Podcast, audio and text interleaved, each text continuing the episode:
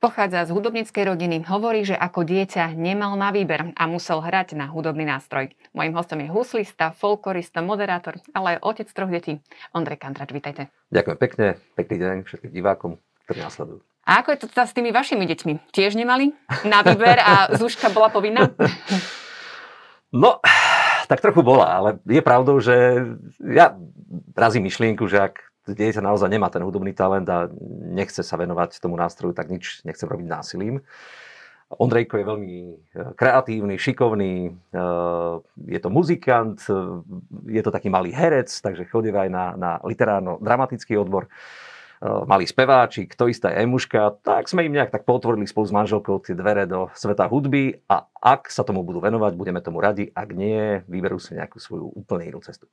Občas je aj zvyknete zobrať na nejaký koncert? Ako ich tak pripravovať trošku aj na tú dráhu možno hudobníkov budúcich? Mm, no tak mňa brávali rodičia mm. už ako malého. Spolu s bratom sme koncertovali v rámci rodinnej kapely Kandráčovci. No a tak nejak je to tu aj v podaní mm. Ondrika a Emky, keďže tá najmenšia Mária tá je zatiaľ v prípravke speváckej, má rok a 6 mesiacov. Takže má ešte čas a áno, chodievajú tešia sa z toho, aj nejaké pesničky sme už dali dokopy také spoločné. Potom sú zdrojom uh, obrovských uh, inšpirácie, obrovskej a, rôznych príbehov, vtípkov. Napríklad nezabudnutelný bonmot tej mojej malej Emky uh, znel si ten najlepší tatko, akého som doteraz v živote mala. Takže to som niekoľkokrát na tých koncertoch aj hovoril. Dokonca nedávno sa ma pýtala Emka, že koľko rokov tatko si ženatý s mamkou. Vravím, že 13 rokov. A koľko ešte musíš? Tak, tak sú to také, také tie situácie situácie, kedy si poviete, že ten život stojí za to a ja sa z toho veľmi, veľmi vytešujem. Takže spieva celá rodina? Nie, aj keď spievala v zbore, tak sme sa rozhodli, že keďže má krásny hlas a veľmi dobrý prejav, tak sme jej tam dali v rámci, v rámci uspávanky takú jednu pasáž, keď recituje tomu dieťatku, tomu nášmu malému bábetku a bolo to veľmi pôsobivé. Mhm. Takže teraz e, prichádza krásne obdobie vianočné.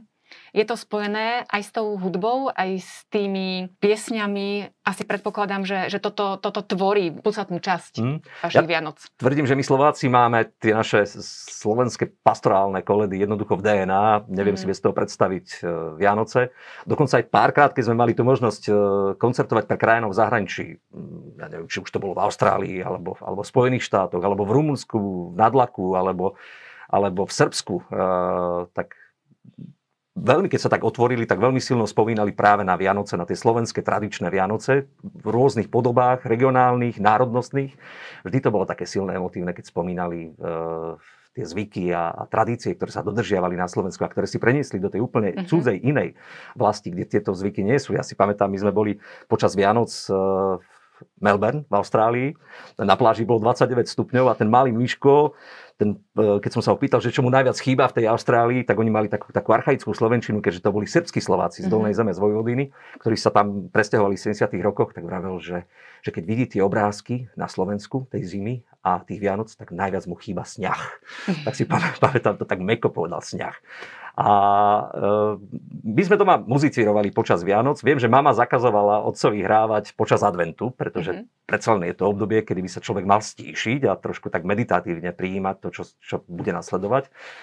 Takže počas adventu hral potichšie, keďže on veľmi často koncertoval sám v obývačke, tak si vyhrával vždy pre radosť. Tak ale už potom na tie Vianoce, samozrejme, polnočná omša a všetky tie atributy, ktoré k tomu patria. Bez toho by Vianoce neboli Vianocami v našej rodine. Aj teraz to máte tak? Aj teraz to máme tak, dokonca podarilo sa nám aj... Uh, Čiže hrávate tichšie v tom advente? Uh, úplne som to vylúčil, to hranie, aj kvôli situácii, ktorá je, ale pravdou je, že, že počas tých Vianoc uh, znejú tie naše koledy, nádherné piesne. Vydali sme niekoľko cd teraz to posledné má názov uh, Pod Tatrami spí Ježiško, takže aj toto najnovšie bude znieť. Stihli sme, spravili sme ho a bude znieť počas toho, ako budeme zdobiť medovníčky, respektíve manželka s deťmi bude zdobiť medovníčky, vytvorím priestor na to, aby ich mohli zdobiť. Keďže ja som veľmi, veľmi nešikovný, tak e, kuchár, ako aj e, človek, ktorý sa nejak až tak veľmi nevenuje tejto gastronomickej stránke Vianoc. Takže budú znieť, bude tam znieť anielský hlas mojej mamky, Moniky Kadráčovej, ktorá vždy musela spievať na Vianoce, pretože jednoducho je to tak. No a muzicírovať a spievať budú aj naše malé deťurence. Dali sme dokopy projekt Malí Kandráčovci, takže mm-hmm. deti muzikantov sa dali dokopy, je ich dokopy 9 v tom speváckom malom zbore a spievajú koledy. Texty napísal Vlado Puchala, ten náš dvorný textár, ktorý stojí za tými našimi známymi skladbami, ale takisto aj pán Ľubomír Feldek, si predstavte, prijal pozvanie a napísal nám zo pár veľmi pôsobivých textov. A máte nejakú obľúbenú vianočnú koledu? Že, že to akože musí patriť k tým Vianociam? Ja sa smejem, lebo pamätám si, keď mama svojho času s poklonným súborom jedným vydávala CD a to CD bolo veľmi úspešné a potom vydala ďalšie, tak si povedali, keďže na tom prvom je ako posledná tichá noc, tak logicky už na to druhé to nedávajme, lebo však už je to na jednom CD. Tak viem, že ten náklad museli stiahnuť z toho predaja, pretože ľudia si vyslovene pýtali tichú noc. Mm-hmm tú tichú noc dokážete počúvať niekoľkokrát e, počas tých Vianoc a vždy znie veľkolepo, pretože najpôsobivejšie znie iba počas Vianoc. Takže tá pesnička, tá skladba Griberová, hymnická Tichá noc jednoducho k Vianociam patrí. A ja si neviem predstaviť Vianoce bez Tichej noci. Aj keď ja hovorím, že my východniari máme adekvátnu náhradu k tej Tichej noci a je to pieseň Kedy jasná hvízda.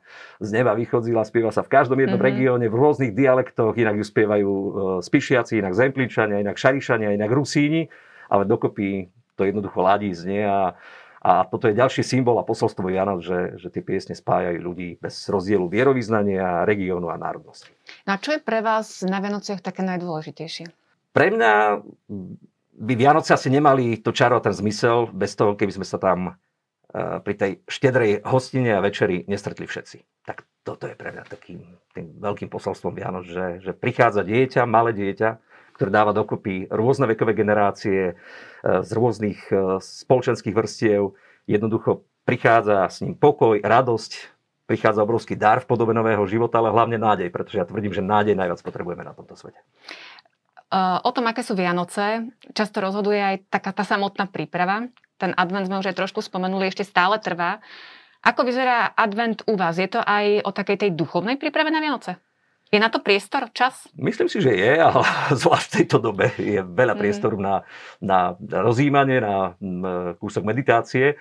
Ja ale razím myšlienku, že, že treba byť samozrejme niekedy aj sám a sám so sebou sa nejak vysporiadať s, celým životným príbehom, ale, ale vždy je to uh, veľmi pôsobivé, ak ste pokope, tí najbližší ľudia a spolu sa delíte o nejaký životný postoj, už keď sme v denníku postoj, o nejakú, nejakú víziu, o niečo, čo prežívate a tak tam radosť a, a to celé sa ako keby násobilo s tými rodinnými príslušníkmi. Takže Zvykneme sa tak dať dokopy pred spaním, všetci, vrátane malé Mária, ak ešte nespí a, a tak možno pospomínať nejaké životné milníky, situácie a uvedomiť si, že už o pár dní e, sú tu Vianoce a my sa veľmi tešíme na príchod malého Ježiška.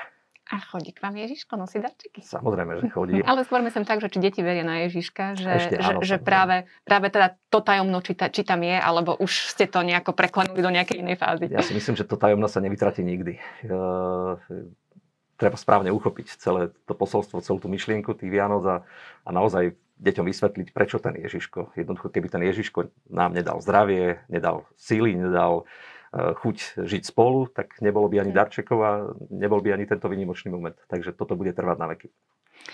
Už viac ste tak pekne hovorili o tom, že je pre vás dôležité, aby tá rodina bola spolu. Uh, čiže je to pre vás hodnota, ktorá je dôležitá, o ktorej aj hovoríte. Ako vnímate to, že ste otec rodiny, otec, ktorý je možno aj vyťažený, keď neberieme teda obzvlášť túto situáciu, že ten balans možno medzi, medzi tou prácou, kariérou, ktorá je naozaj veľmi dobre, dobre rozbehnutá a naozaj aj to, aby tie deti toho otca videli doma, aby im odovzdal to, čo otec deťom mm. má dať, aby bol oporou pre tú manželku aj doma, nie len možno na diálku. A, a, ako to vnímate, túto perspektívu? No tak ja si nemyslím, že sme prototypom nejakej vzorovej a vzornej rodiny. E, sme úplne bežná mm-hmm. rodina so svojimi plusmi, mínusmi. Ja som normálnym hriešným človekom a, a myslím si, že tých vzorov je ďaleko, ďaleko viac v úplne iných oblastiach a aj my ako rodina máme vzory, máme e, ľudí, ktorých si vážime a ktorí nám idú silným životným príkladom.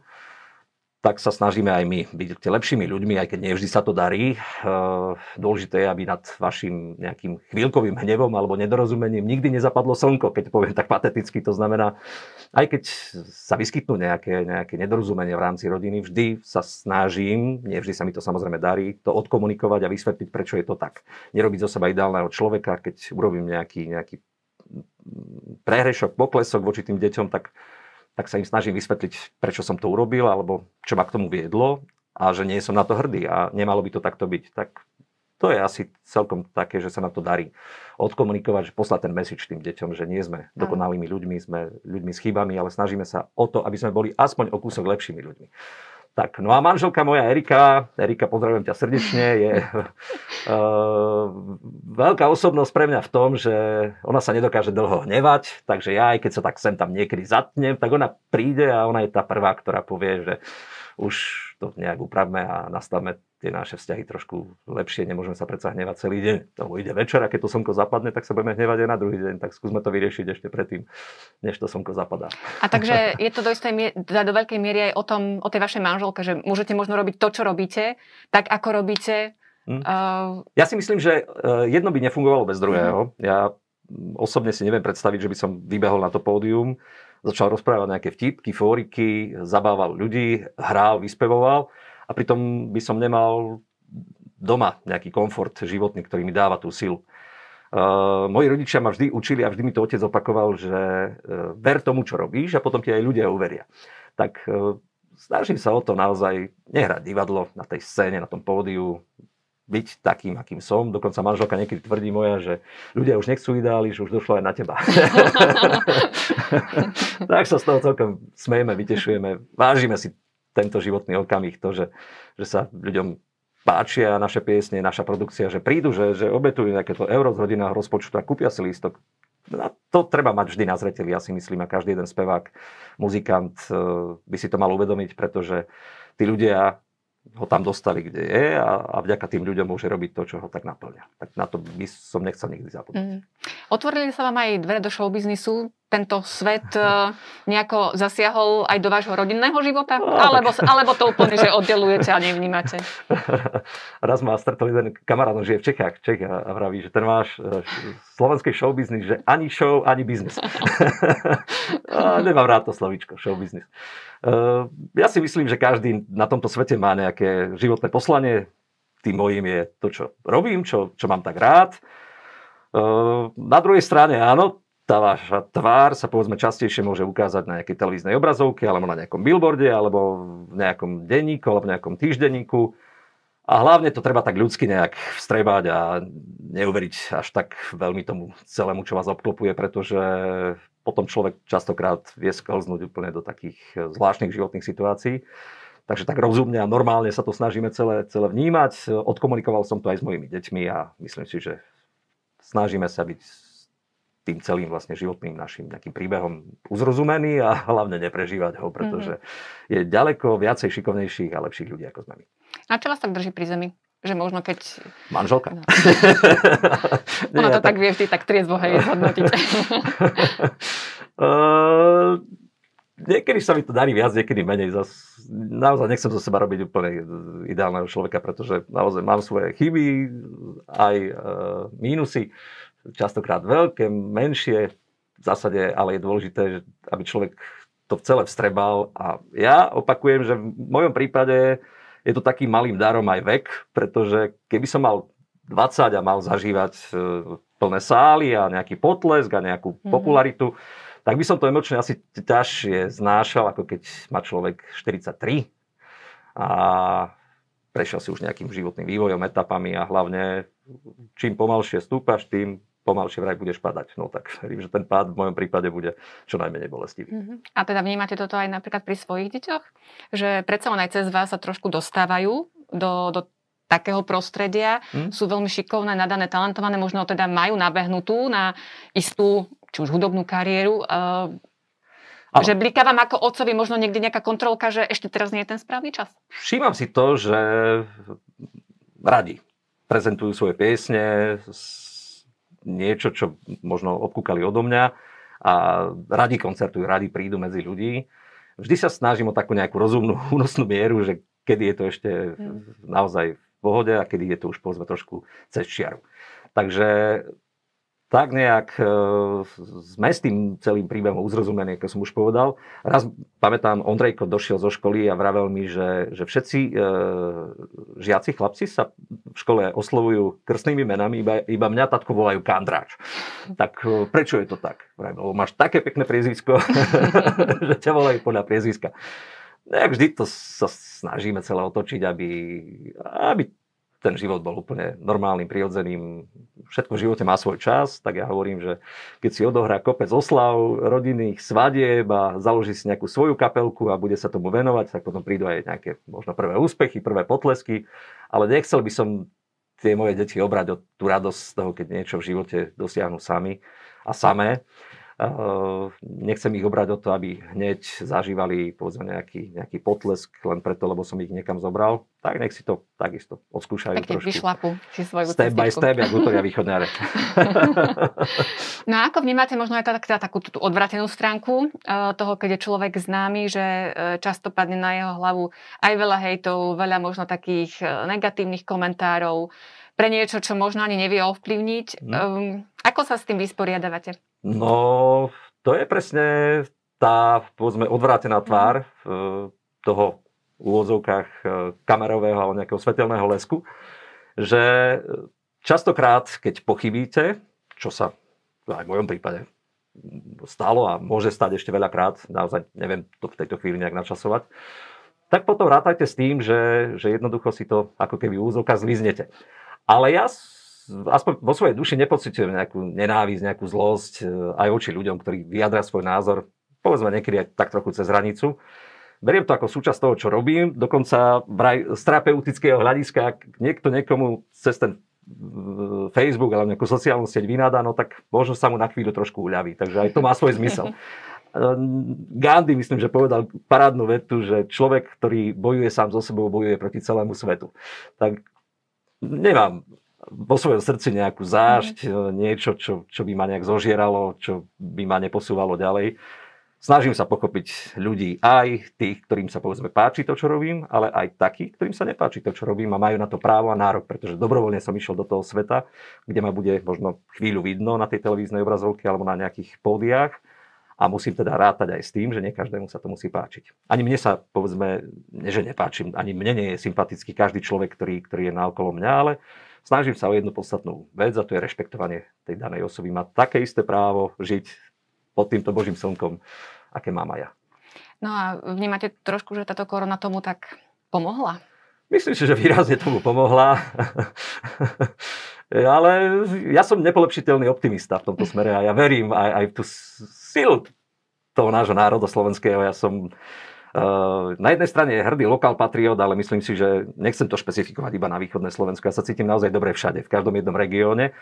A tie také naše slovenské atribúty, ak je dobrosrdečnosť, ak je, je taký drive, taká tá životoschopnosť, životoschopnosť, ktorú som videl niekoľkokrát v cudzine, v USA, napríklad tí naši krajania, neuveriteľne sa vedeli zmobilizovať v Pittsburghských baniach, keď sme tam vyhrávali v Pittsburghu pre krajanov, keď som videl tých príbehy z prelomov eh, storočí a, a, a tak ďalej, jak, jak tam naozaj ťažko niečo vybudovali a, a svojou poctivou, úženátou prácou sa dokázali niekam vypracovať, tak ja som hrdý na to, že, že pochádzam z takýchto podmienok, že jednoducho tento genofond je takisto v našej výbave, tá taká naša životoschopnosť, zvlášť na východnom Slovensku, tam čo región, čo obec, čo kraj, to mnohé, mnohé vlny vysťahovalectva. Tí ľudia sa nestratili v tom svete aj napriek tomu, že žijú v Austrálii, žijú v Kanade, žijú v Spojených štátoch, žijú v Argentíne, tak e, snažia sa nezabudnúť, ak sa to len dá e, do istej miery, na svoje korenie. A čo mňa najviac prekvapilo, a to ma naozaj v dobrom pozitívnom zmysle šokovalo, bol fakt, že ani nie tá prvá generácia tých starousedlíkov, ale povedzme až tretia štvrtá generácia ich potomkov, ktorí sa už narodili tam, žijú v Clevelande, v Ohio, alebo v New Yorku, v New Jersey, alebo v iných, v iných e, ďalších mestách USA, práve tieto ich, ich deti a ich potomkovia objavujú Slovensko, chodievajú na Slovensko, uh, robia si rodostromy a sú hrdé na to, že ich predkovia pochádzali z tejto krajiny. Ehm, keď sme už začali trošku tú korunu, tak uh, Nebudem sa pýtať, že to, či vás to poznačilo vôbec ako hudobníka, to je úplne irrelevantná otázka, mm. ale skôr tak ľudsky sa chcem spýtať. Čo vám dalo, čo vám vzalo toto obdobie?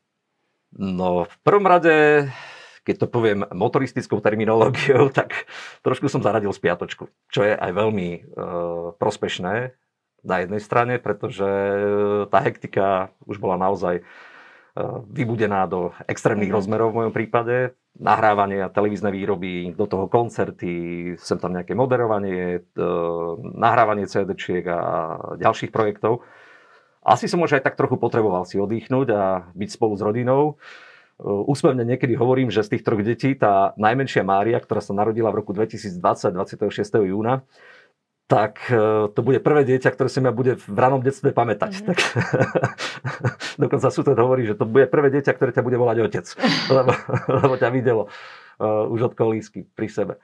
Tak vnímam to ako fakt, do istej miery ako možno aj malý dar, to celé, mm-hmm. že je to tak, ako to je a trošku by som ale klamal, keby som povedal, že už by som sa opäť rád nevrátil na tie pódia. Je to tak, že, že ten potlesk, tá emocia nám muzikantom, spevákom veľmi, veľmi chýba. Tie osobné stretnutia, to vám nevynahradí e, žiadny livestream, žiadny e, Facebook, Instagram, žiadna sociálna sieť. To, keď vidíte reálne tých ľudí v tom publiku v sále, tlieskajú, reagujú, tešia sa. Po skončení si môžete podať ruky, možno podpísať nejakú kartičku a vymeniť si zo pár slov, pospomínať na nejaké životné momenty, milníky. Tak to je to, čo mi tak trochu chýba. Myslím, že nielen mne. Vy ste teda aj moderátor, nielen hudobník. Pár rokov ste aj moderovali v e, slovenskom rozhlase, čiže nie je to nejaká taká novodobá záležitosť, že máte, máte teda tie moderátorské skúsenosti. No ale, ale neviem, či viete, v akom jazyku som tam moderoval. No, tak okrem slovenčiny to bolo aj v rusínčine a čas od času aj v ukrajinčine. Aha, Takže ja sa smejem, teda... že čo východia, to multilingvista. Niekto tak sadí na angličtinu, my sme sadili na rusínčinu. No. Tak to muselo byť zaujímavé, také uh, moderovanie v Rusinčine. Toto ne, ani neviem, že ani vám niekto hovorí, že, že niečo dajte, lebo asi by som ani nerozumela. Je to, to zrejme je pre vyslovene, že špecifickú skupinu. Veľmi šťavnatý jazyk. E, môžeme by si dovať po rusínsk. Rusínsky jazyk je, je šťavnatý jazyk, je to dáš to, čo nás e, formuje a identifikuje. No, rozumiem, rozumiem. Rozumiete všetko? Dole no. pôjdu titulky. to som len chcel povedať, že tá rusínčina je naozaj veľmi podobná chorváčtine. Uh, dokonca aj Rusinov sa hovorí, že sú to bieli Chorváti. Takže mm-hmm. ten jazyk je taký príbuznejší, povedzme, uh, k chorvátskemu jazyku, srbochorváčtine, alebo k uh, bieloruštine, alebo k ukrajinčine, k ruštine. To je taký ďalší rozmer. Naučil som sa komunikovať v azbuke. To mm-hmm. je mhm. pre mňa ďalšia veľká vec, pretože zrazu, keď na tom internete si dáte niečo v azbuke a zadáte si názvy nejakých sklade, piesní, hoci čoho, tak objavujete úplne nový svet, ktorý vám ako keby dovtedy unikal. Je to ten, ten východoslovanský svet a ja si myslím, že aj keď e, nepochádzam priamo z rusínskej rodiny, že to nebolo na škodu a pre mňa to bolo veľké obohatenie, že som sa mohol venovať e, práve rusínčine, ukrajinčine, že som pospoznával množstvo cenných ľudí. Pre mňa ako hudobníka sú rusínske piesne také, Veď že, práve, že to musí byť úžasná, keď na to úžasná inšpirácia. A, a... Bol to veľký dar uh-huh. a ja som za toto obdobie vďačný a takisto všetkým ľuďom, ktorí mi pomohli v tých začiatkoch tak to sa zabudnúť nedá. No. no a čo ste teda? E, viac asi hudobník ako moderátor. no to áno. Aj keď to moderovanie ma celkom baví. Ja si pamätám, že otec ma nahrával už na starú magnetofónovú kazetu, ešte keď sme mali, vždy keď som niečo recitoval v škole a tak. A a moderovanie je ako šoferovanie, že keď moderuješ často, tak ti to aj ide, ale keď prestaneš, tak potom mm-hmm. sa opäť učíš ako keby od znova. Ale najviac ma na tom moderovaní fascinuje e, fakt, že tam je veľmi tenký ľad od vtipnosti k utrápnosti a vždy je to taký babán, keď sa postavíte pre tých ľudí, pretože keď pokazíte pesničku alebo niečo zaintonujete, no tak, tak chápanlivo ľudia to nejak celé pochopia, ale ak poviete niečo, čo ste nemali, tak už to nikdy nevrátite späť. A hlavne tie, tie živé, keď sme mali nejaké prúdové vysielania e, v slovenskom rozhlase, keď som čas od času moderoval takéto relácie, tak to bol naozaj adrenalín, to bol vabank, keď vám niečo vyklzne, čo ste nechceli, už to nikdy mm-hmm. nevrátite späť a počuli to vaši poslucháči. No tak vy často to aj tak okoreníte uh, nejakými vtipmi, to si myslím, že to je ďalší level, že aj, aj vtip treba vedieť dobre povedať, treba ho vedieť načasovať. Je to vždy nejaké spontánne, alebo máte tie veci do istej miery, keď sa dá, aj, aj pripravené? Kedy, Alebo testujete to na niekom, že či je to takú, OK? Môj taký vďačný percipient je moja manželka Erika Nedávno som počul taký fórik, taký vianočný, že rodina sedí za štedrovečerným stolom, chystajú sa stolovať, v tom niekto zaklope na dvere. A hlava rodiny sa postaví a hovorí, kto tam? A z druhej strany sa ozve Mary. Jaká Mary? Merry Christmas. tak to ma celkom rozosmialo. Viem, že uh, je to taký jednoduchý fórik, ale ja hovorím, že v jednoduchosti sa skrýva krása. Vždy ma teší, ak sa ľudia rozosmejú, mm-hmm. pretože s úsmevom, aj keď to nie je vidno cez to rúško, je svet naozaj krajším a, a ľahším. No tak uh, niečo vyjde viacej, niečo menej, ale po väčšine sa teším z toho, ak, ak ľudia vypočujú, si vypočujú nejakú moju príhodu alebo niečo, na čo neviem zabudnúť a, a čo ma vždy rozosmeje. A je to aj o tom, že možno aj cez toto slovo trošku tak máte možnosť e, aj do istej miery z nejakej inej stránky trošku popularizovať ten folklór, ktorý je tak e, vášmu srdcu blízky. E, robíte ho teda hudobne.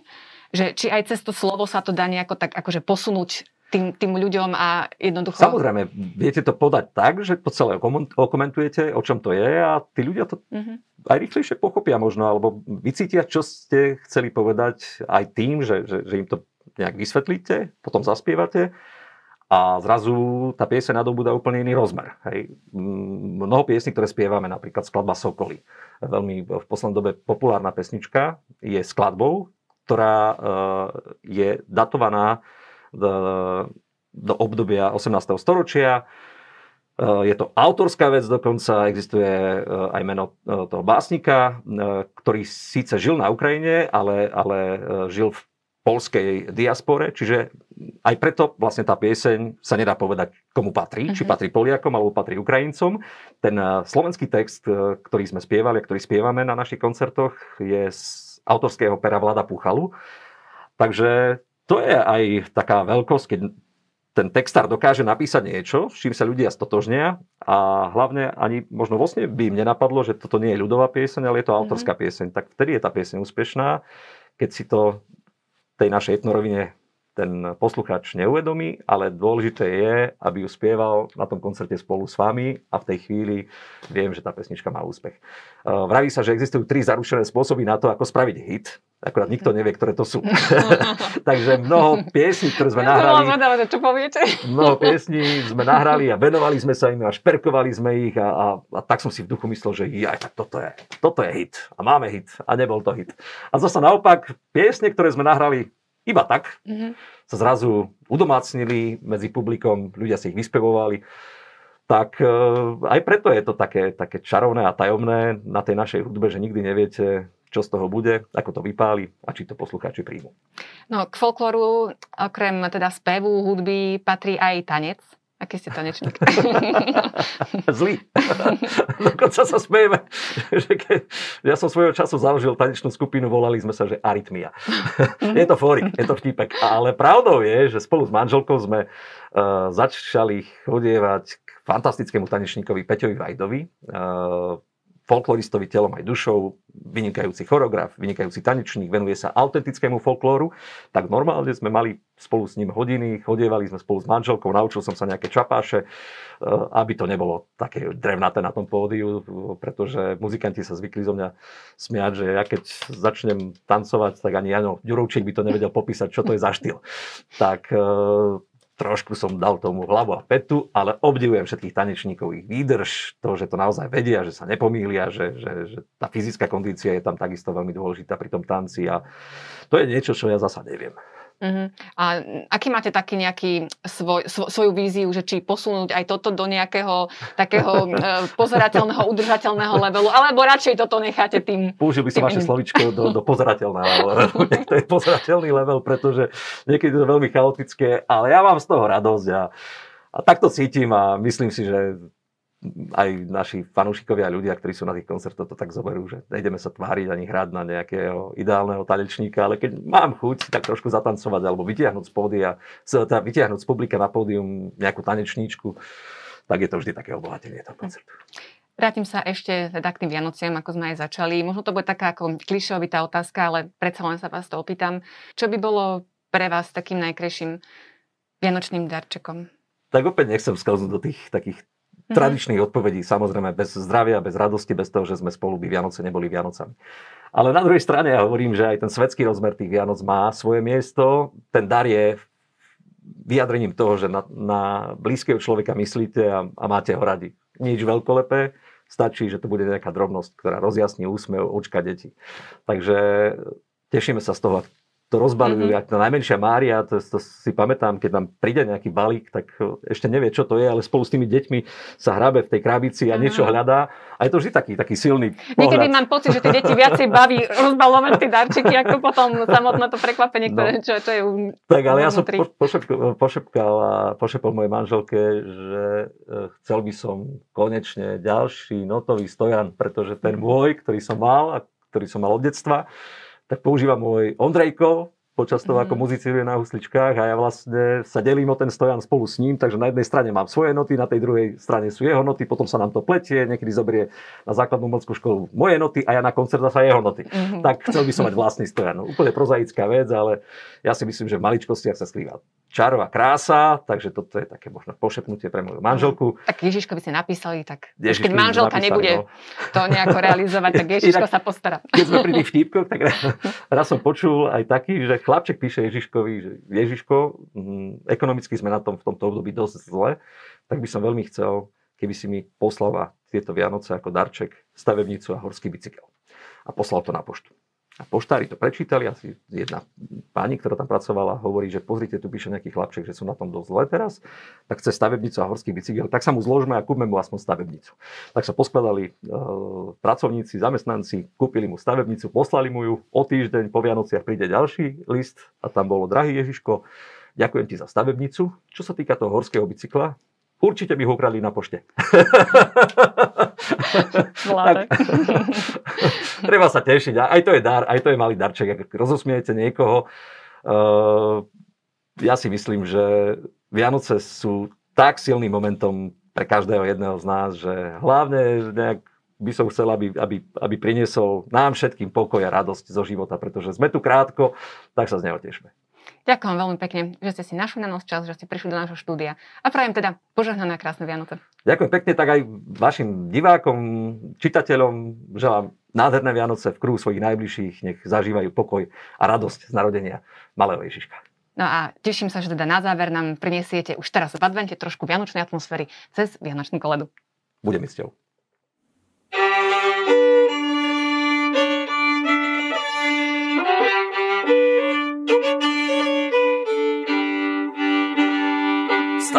Vstávajte, pastieri, berte sa hor, aká to novina, dajte pozor. Aké to zázraky javia sa na nebi, nikdy som nevidel, jak som starý. Na nebi vysokom takej žiari. Oh.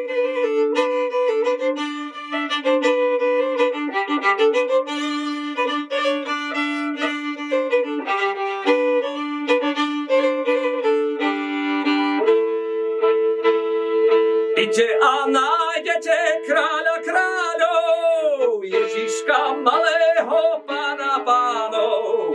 Idte a nájdete kráľa kráľov, Ježiška malého pána pánov. V mestečku v Betléme v jasličkách na slame leží náš spasiteľ narodený, v chudobných plienočkách uložený mestečku Betléme v jasličkách na slame leží náš spasiteľ narodený.